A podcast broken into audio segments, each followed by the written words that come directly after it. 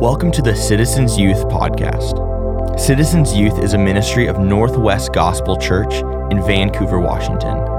Citizens is a community of students who are learning to live for Jesus. We meet every Wednesday at 7 p.m.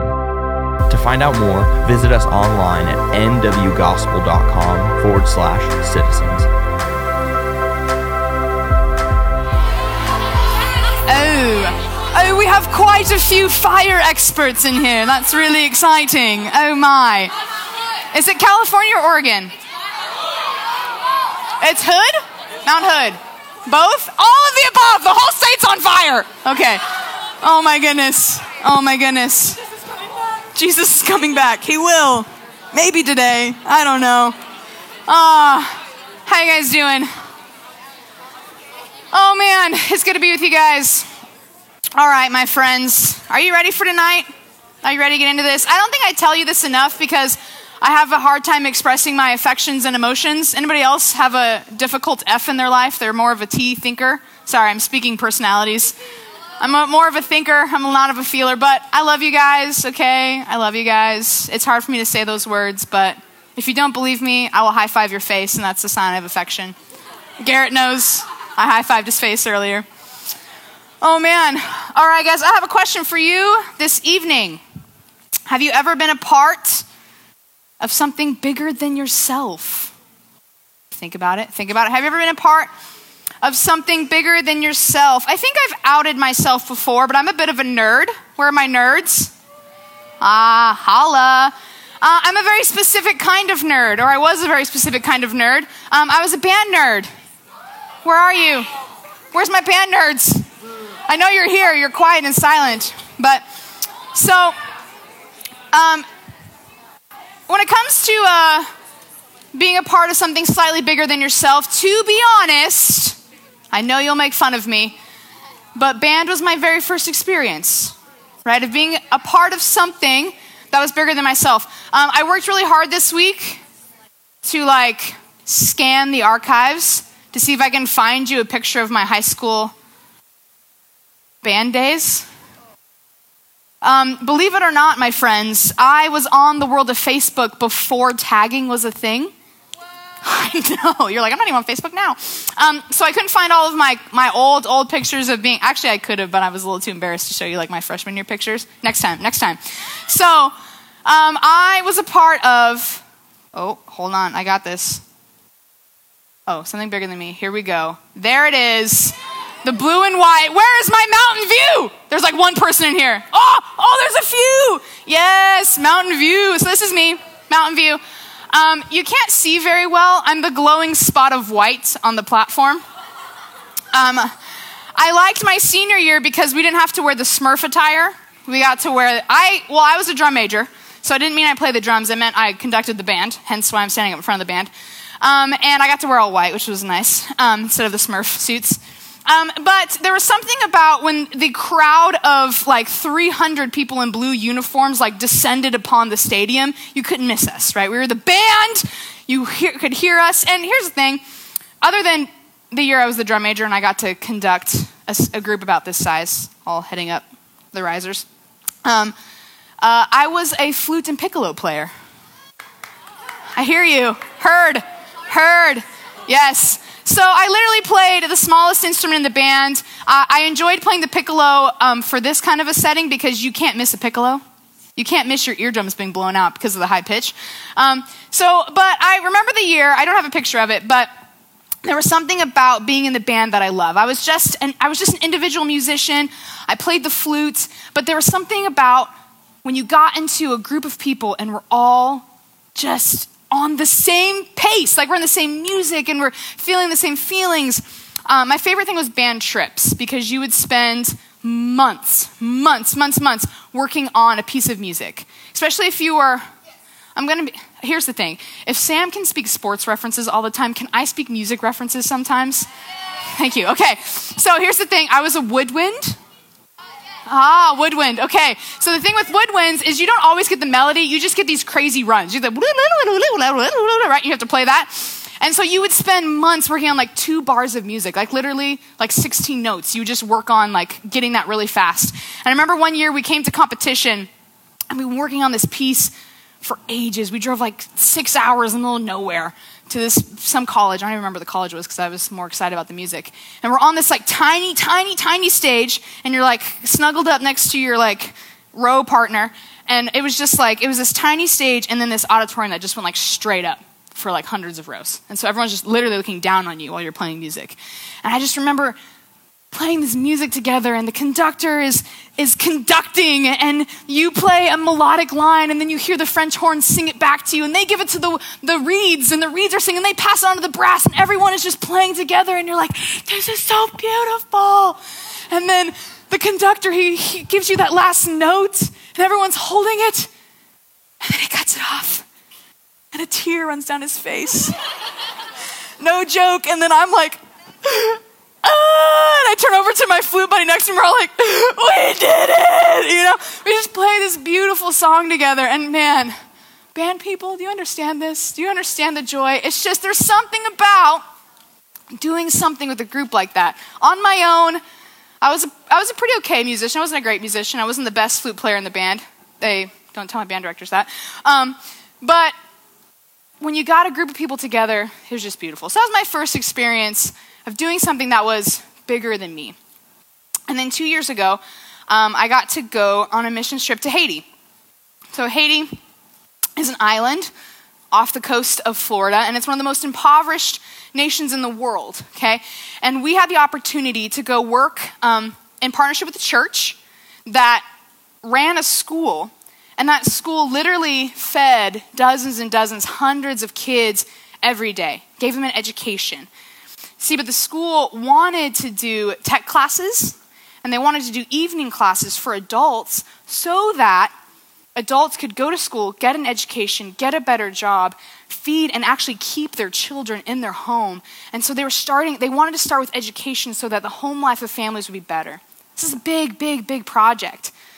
And the thing is, is we had a $10,000 project cost, but to help the school do the tech classes, to do the night classes, they don't have electricity we wanted to purchase them a generator. Right, this generator was like another $8,000. So we're looking at like $20,000. And someone like me, an individual, I'm like, I've never seen $20,000 in my life, you know? Like, uh, what are we gonna do? And we had a team of 10, and we're like, we gotta raise $20,000.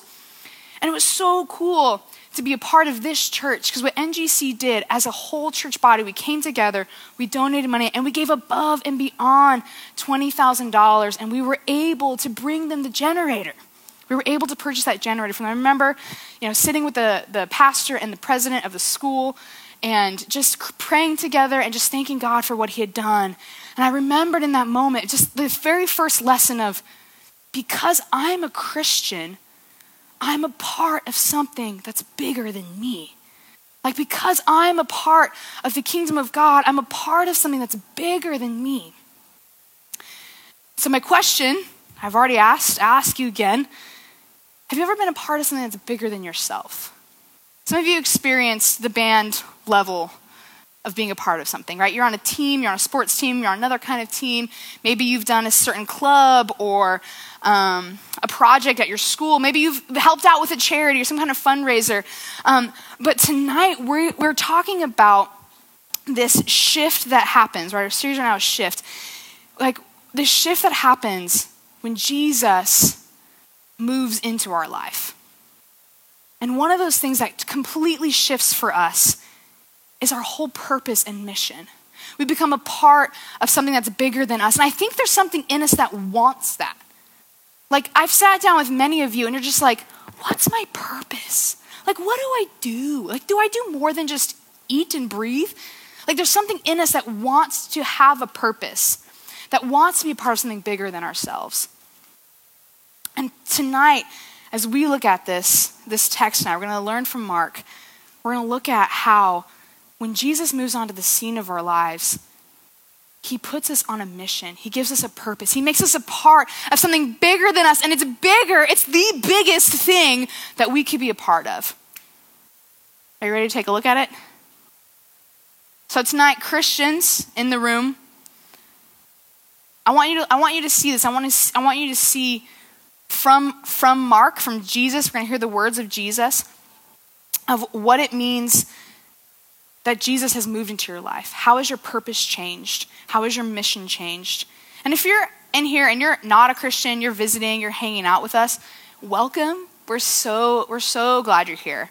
And my hope is that by the end of tonight, you'll experience a community that you've never experienced before, that there's something different about us, and that you'll get to see what Christianity is all about. What is it that we live for? So let's take a look at this. What is our shift? What is the change of purpose? What is the thing that we live for? What does Jesus do to our purpose when he steps on the scene of our life? So we jump into the scene, and Jesus has been teaching. He's teaching a story, he's teaching parables, he's talking about God, he's talking about the kingdom. It's, it's much like this, right? He's got his 12 disciples, he's got a room full of people, he's teaching things, and he's using, he's using metaphors, he's using story to explain something. So let's see what Jesus' words are. So it's Jesus speaking. He said, With what can we compare the kingdom of God? Or what parable shall we use for it? It is like a grain of mustard seed, which, when sown on the ground, is the smallest of all the seeds on the earth. Yet, when it is sown, it grows up and becomes larger than all the garden plants, and puts out large branches so that birds of the air can make their nests in its shade. So, with many such parables, he spoke the word to them.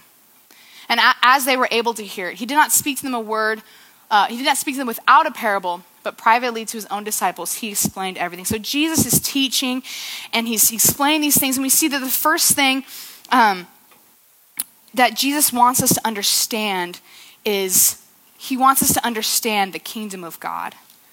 You say, this is an odd story to answer the question. You know, our question was like, what shifts in our life? What purpose does God give us? What's this mission that He puts us on? And we see here that Jesus is teaching about the kingdom of God. This is the big thing. This is the thing that's bigger than us, that as followers of Jesus are a part of. This is the kingdom of God. Jesus knew that he had limited time on earth. He knew he was going to grow up, he was going to become an adult, and he was going to die. He had a few years to teach people everything they needed to know. He didn't waste breath, he didn't waste time, and he spent a lot of time talking about the kingdom of God. Jesus wants us to know about the kingdom of God. So it begs the question what is the kingdom of God? He says, with what can we compare the kingdom of God? He wants us to understand what the kingdom of God is. He's explaining these things in parables. And so, what is it? What is the kingdom of God? What does it mean to be a part of the kingdom of God? If you haven't had the opportunity yet in Citizens or throughout your life to read one of the Gospels in the Bible, right? There's four Gospels in the Bible Matthew, Mark, Luke, John. These are the stories and life of Jesus. I encourage you, if you haven't had a chance to read all the way through one of them, like pick one and read through. I heard a small group is reading Matthew. Halle, Germany. Germany. Um, they're reading through Matthew right now. I encourage you, take some time, read through a gospel, and you're going to see this theme come out everywhere the kingdom of God. Because Jesus talked about it, he brought it. And so here we go. The kingdom of God, what is it? First of all, the kingdom of God is a kingdom where God is creator and ruler over all creation. Jesus put it together and he says how it should go, right? He put together the laws of physics and gravity and the fact that we have to breathe, right? He put it all together. He wove it together. He created it all and he rules over it all. And we get to know what that kingdom is like because he wrote it down, right? He gave us words in the Bible to know what his kingdom is like. And we see even more clearly how that kingdom was not only started and brought and shown to us, um, but it was accomplished in Jesus. So if you say, man, what does it look like to be a part of the kingdom of God? Like, what does a person in the kingdom of God look like? We have one in the flesh, Jesus. Jesus lived and brought and revealed to us the kingdom of God. And there's a few things he showed us about the kingdom of God. And one is that sacrifice is greater than strength. What an upside down kingdom. Every other ruling authority, every other ruling body on the earth says power is greater, strength is greater. But Jesus said, no, giving your life for another is greater than so called strength self sacrificing is greater than selfishness. It's a, it's a kingdom where humility is greater than power. Jesus stooped to the lowest people. He went to the people that nobody would go to the poor, the disabled, the people that society would hide from them. But Jesus went to them. He went to the humble and he washed the feet of his disciples. He displayed humility and he displayed that it's greater than any power on earth. It's a kingdom of justice. This is not a kingdom where wickedness rules. This is not a kingdom where the poor are oppressed. This is not a kingdom where the weak are exploited. This is a kingdom where justice happens, where morality is a thing, where integrity is a thing, where justice is a thing. God creates morality and he keeps it. But mind blowingly and, and, and crazy enough, this is also a kingdom of mercy. It's a justice and mercy. It's a justice where wicked doesn't reign, but I don't get the punishment I deserve. It's a kingdom of mercy where evil and selfishness and wickedness is punished, but Jesus took that punishment, and I receive mercy. And lastly, this is a kingdom where Jesus reigns as king. Jesus is supreme, Jesus is king in the kingdom of God. No human can compare, no human can be king, only Jesus. And this is the kingdom that Jesus talked about. This is the kingdom that Jesus preached. This is the message, this is the sermon that Jesus would constantly teach to his people. And it was like a crazy ripple effect. It was like a still pond just got dropped a giant boulder on it, and waves went everywhere. Jesus claimed to be God. He claimed to be the only answer for your suffering. He claimed that he was the only way you could have life. And some people were like, What? Some people were confused. Some people were just astonished and offended and angry, and they wanted to kill him. Some people wanted to follow him. But Jesus continued to teach about the kingdom. And like a ripple effect, it would spread, right? He started by teaching his disciples everything about the kingdom. This is what it's like to live in the kingdom. he says he did not speak to them without a parable, but privately to his own disciples, he explained everything. But he also explained it to those that were able to hear it, those who would receive the kingdom, who would say, Yes, Jesus is king. He began to teach that and it began to spread. And so before we even get into what this kingdom is like, I have to ask you have you encountered this Jesus? Like the ripple effect, has your heart been this still pond and suddenly Jesus gets dropped into it and waves are spreading? Have you encountered King Jesus, King of the kingdom of God? Have you experienced the ripple effect that changes everything you do? Christians, last week we learned that our people are God's people. Do you remember that? That those of us in here that are Christians, we're brothers and sisters, we're family. But it's even more than that. When Jesus moves into your life, he makes you not only a part of a family, but a part of a movement, a part of a Christian part of a kingdom of God, right?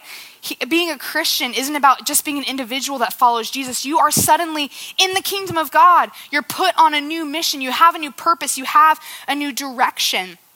You're no longer the center of your life, but Jesus is, right? Your passions and your desires and, and what you think you want to do, your end goal becomes this wider goal, this greater, bigger mission because you become a part of the kingdom of God. So, being a Christian means being a part of the kingdom of God. Are you a part of the kingdom of God? So, Jesus wants us to know. He wants us to know what the kingdom of God is like. And so, he gives us a story. We begin again. He says, With what can we compare the kingdom of God? Or what parables shall we use for it? So he begins to tell a story. He begins to give a metaphor. I like a good metaphor, it helps me understand things. So he says it's like a grain of a mustard seed, which when it's sown on the ground is the smallest of all the seeds on the earth.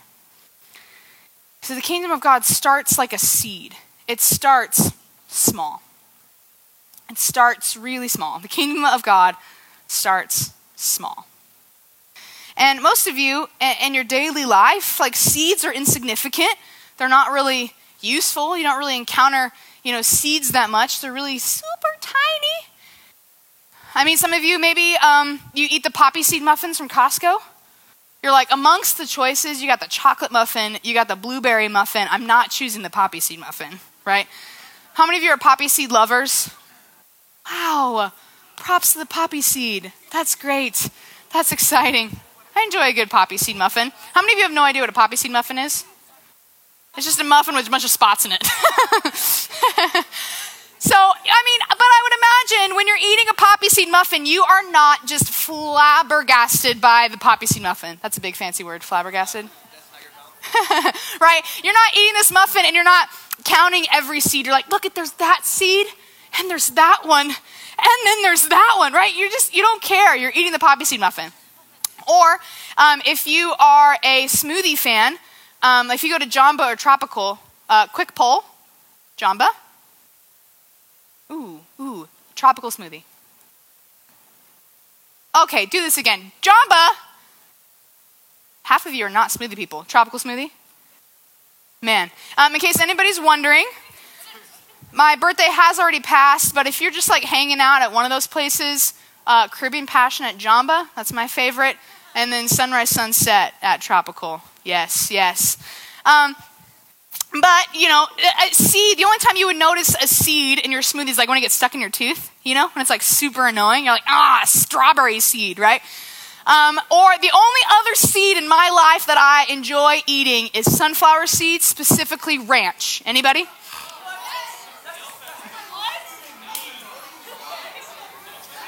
I feel insulted that you don't like my ranch sunflower seeds. All right, original sunflower seeds? Boring. Barbecue? Gross. Dr. Pepper? Oh my gosh. All right, cracked pepper. That's good. Okay, I like it. Where's my ranch people? Thank you. Yes. That used to be my summer camp tradition is you have a bag of sunflower seeds and an empty water bottle.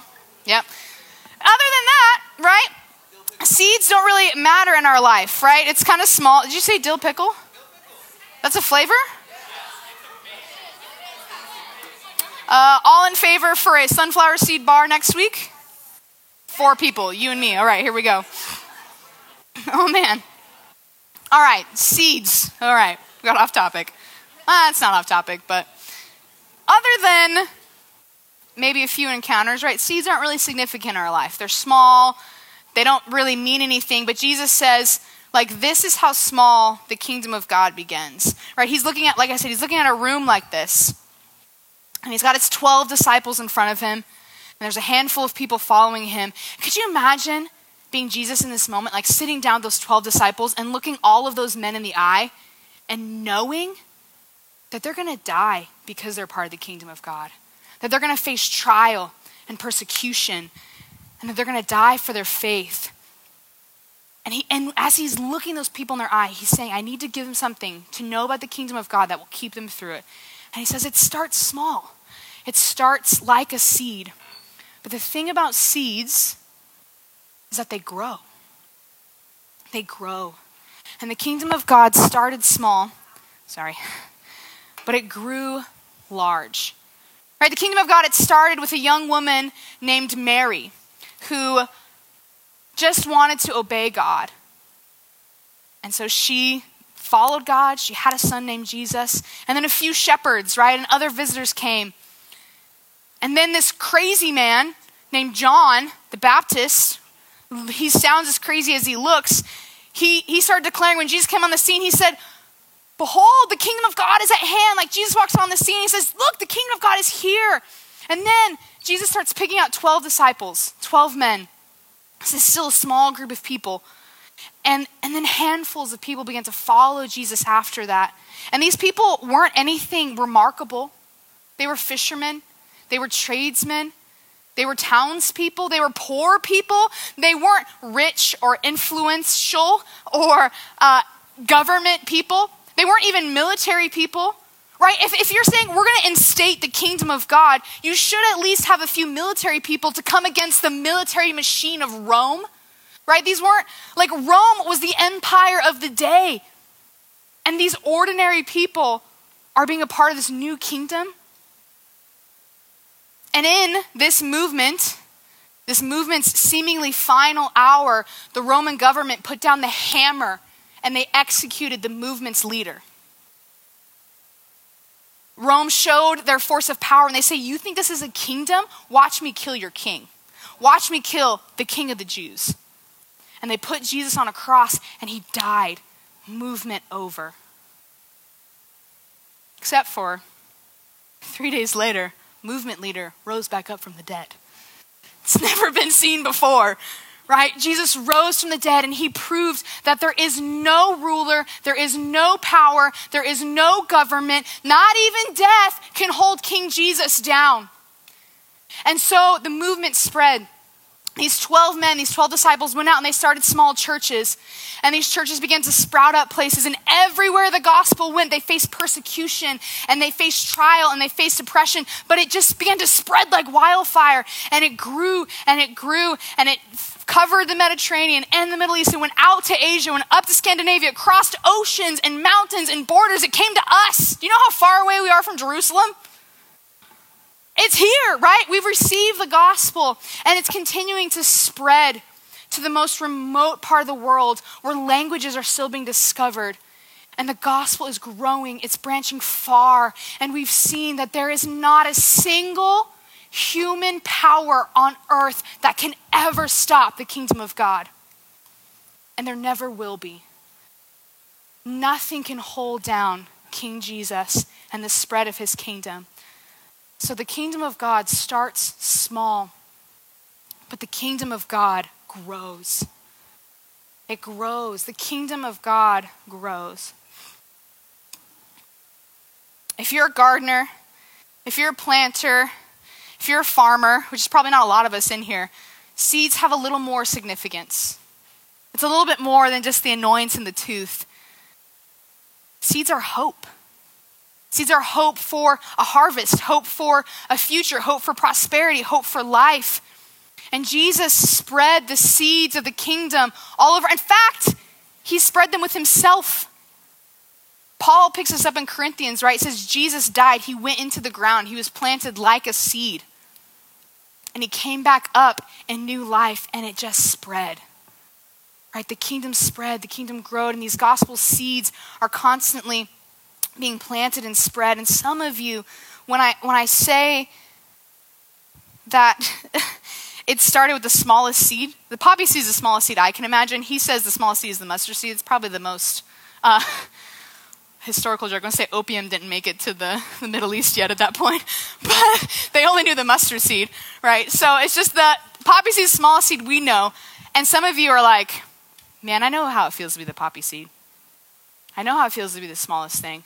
I know how it feels like to only be to be the only representative of the kingdom of God. Last week we looked at this scene.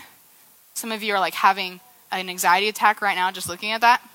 Shivers down your spine, right? This well-known scene of your high school or middle school hallway, and you know what it feels like to be the smallest, most insignificant individual in that hallway, to feel like you're the only member of the kingdom of God, the only representative the only one that follows Jesus and this loud, moving body of human beings.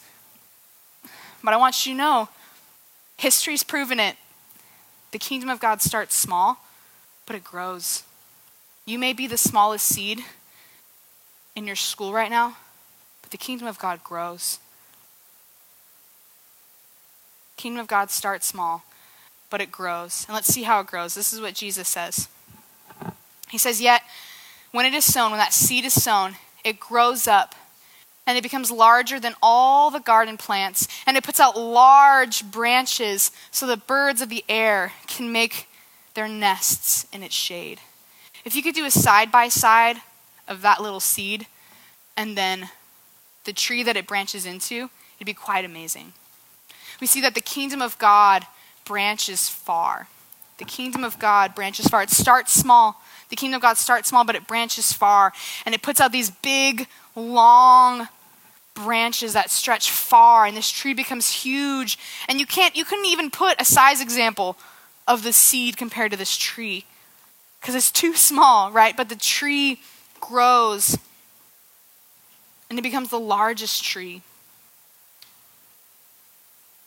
The kingdom of God starts small, but it branches far. And there's some things that we learn about this tree. First of all, it says when it is sown, it grows. It grows. You're like, that is a great biological understanding of things that grow, right? I, I don't, I've never taken botany, but seeds grow. That's what I know, right? So it grows, but sometimes you've experienced this that growth can take time. Right, in the early days of the church, it spread like wildfire. Like where persecution happened, it grew even bigger. But there's other places where growth is small. Um, some of you know, some of you do not know, um, but in April 2017, I became the first time proud plant parent. Thank you. Yes, thank you. Um, I would like to introduce you to Sebastian. Yes. Um, I call him Seb the Succulent and or Sebulent for short. You may visit Sebulent. He lives in my office on the window seal, and he's so cute. Look at him. Um, so those of you uh, who were in my office the year that I got Sebulent, you would know that any time, any given time you're walking by my office, I'm literally sitting at the window seal going, grow, grow. And they're like, that's not how it works. I'm like, but I want it to grow. I just want it to grow bigger. It takes so slow. So long. it's so slow. Every single week I would water it delicately. I was super afraid it was going to die. But a year later, April 25th, 2018, that is also my birthday in case you're wondering, we celebrated Seb's first birthday. Look at him. Yes, he's so cute with his little birthday hat. but look, he grew. look how big he got. Oh, man. Yeah, Seb worked hard to grow. Man. But if Seb's taught me anything, Mr. Sebulent has taught me that growth takes time, which is very good for my spiritual life because sometimes I feel like I grow really slow, you know? but Seb helps me know that growth takes time. So here's the thing don't get discouraged if growth takes time. If growth is slow,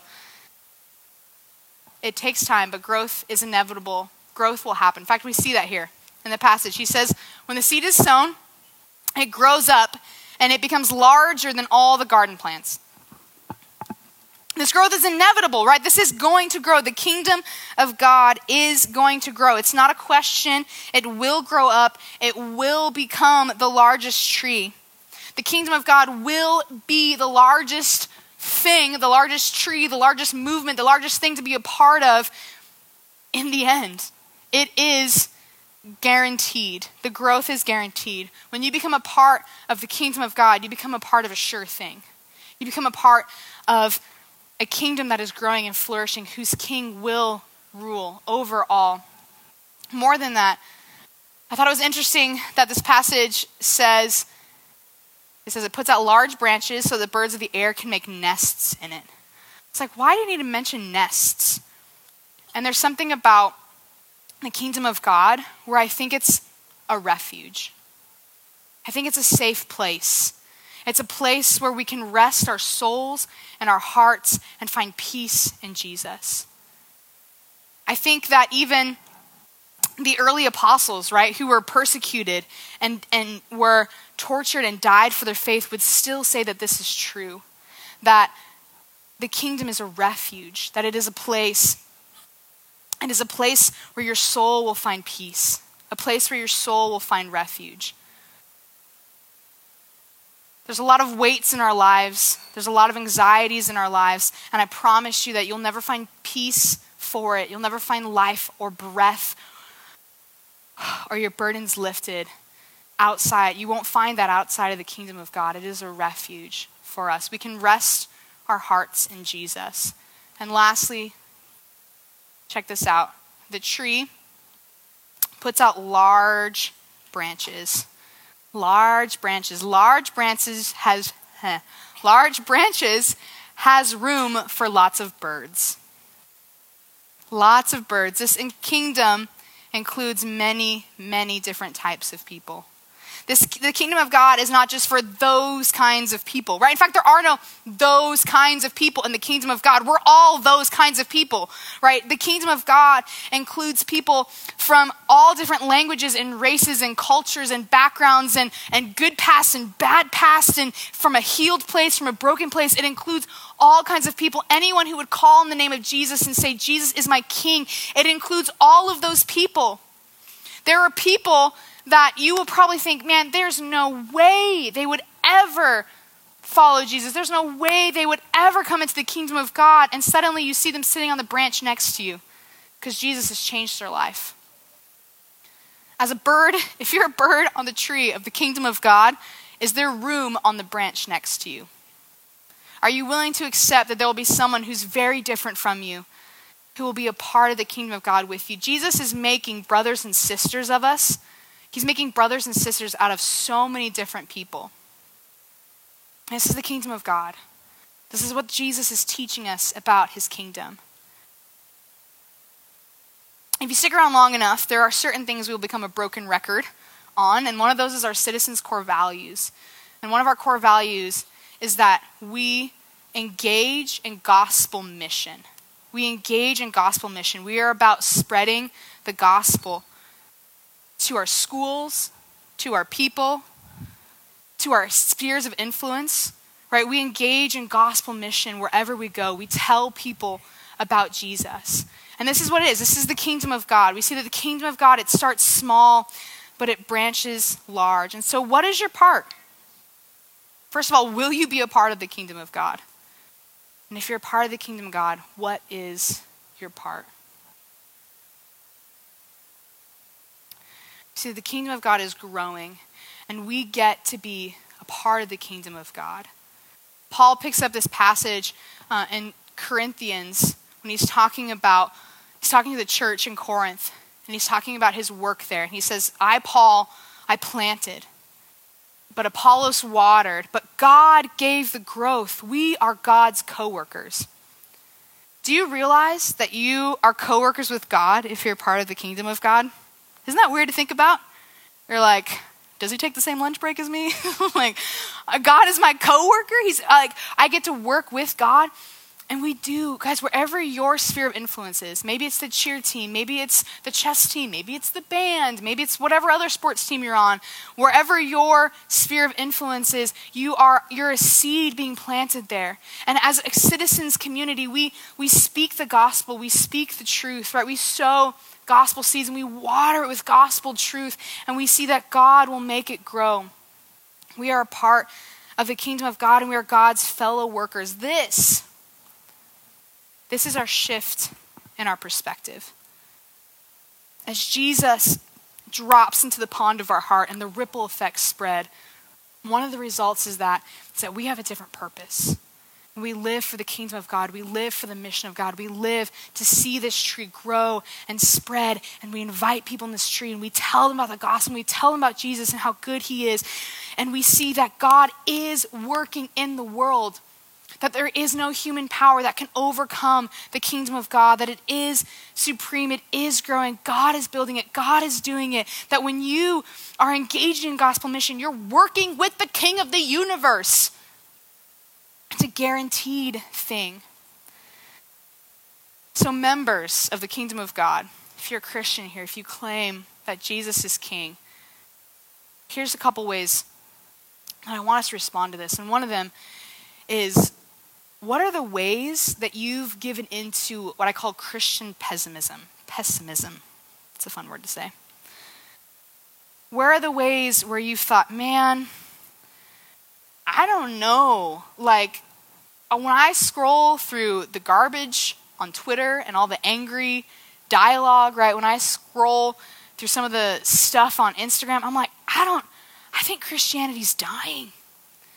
Like it feels like the voice of the culture and the voice of the world is shouting so loud that nobody can hear the gospel. I feel like the only one. I feel like it's like there's no reason to follow Jesus because no one's going to hear about it. Don't give in to Christian pessimism. This is a kingdom that will last. This is a kingdom that will become the biggest kingdom in the world. Whatever you're afraid of, that will be the kingdom that rules over. Whatever kingdom you think will take over our futures or take over our life, know that Jesus is king. Jesus is king. And we continue to work with him. We continue to trust him that he will grow this tree. And secondly, where are you called to be a sower of the gospel? I think I broke it. Where are you called to be a gospel sower? Where are you called to spread gospel seed? Where is your friend group? Where is your sphere of influence? Where are you called to spread the gospel? So, Christians in here, remember King Jesus and consider the place where you're called to spread the seed of the gospel. For those of you in here and you saying, I don't know, I don't have Jesus as king over my life. I don't I don't know if I'm part of the kingdom of God. I, don't think I'm a Christian.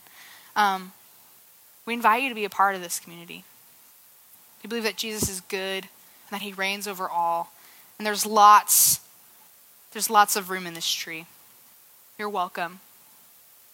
Will you let King Jesus be king of your life? So, citizens, we're going to, as we think about these things, as we trust Jesus, as we think about the places that we're called to sow, gospel seed, I want us to respond a couple ways. Um, the band's going to come up, and you have a card in your notes tonight. And I want you to use this card as a guide for your school year in this way. I want you to write out um, areas where you feel like the Lord has placed you to be a sphere of influence. So maybe that is your um, team or your club or your class or whatever it was a part of. For me, it would have been the band. That's pretty much the only thing I was a part of. I was part of the Red Cross Club too. you put down your sphere of influence and then um, start writing out specific names. Write out those names of your friends that you know don't currently follow Jesus or you'd like to tell them about God.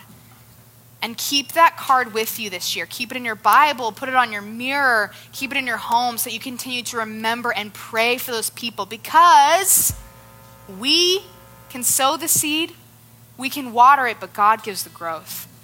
So let us pray for those people that the Lord would include them in this tree, that they would become a part of the kingdom of God. So we're going to take a few moments. Um, we're going to write those names down and then uh, we'll continue to respond together through musical worship. Let me pray for us before we before we jump into that. Lord God, we thank you that you are king over all. Jesus, we thank you that you are supreme. Jesus, we thank you that your kingdom is guaranteed, that there is no power or human rule or authority that could ever stop your kingdom, that not even death itself could stop Jesus. And God, we thank you that you've allowed us to be a part of this kingdom, that you've allowed us to be a part of this growing and flourishing kingdom because of your great mercy for us. And God, would you help us to be co workers with you? Would you help us to speak about you wherever we go? Would you help us to live in a way that reflects the kingdom of God, that looks so much different than the kingdom of this world? I pray that with our actions and our lives and our behaviors and our attitude, that we would just be spreading gospel seed wherever we go and we'd see your kingdom grow, that we'd see people in our high schools and our middle schools who we never thought would ever say the name of Jesus come to follow Jesus. God, I pray that you would grow in us this heart that desires to see the kingdom of God grow, to bring in all kinds of different people. Would you give us a heart for that, Lord? And would you give us the courage to speak and the perseverance to continue to pray for those who we would like to see a part of this kingdom? God, we thank you that you will grow it. God, that you give the growth. And it's in your name we pray.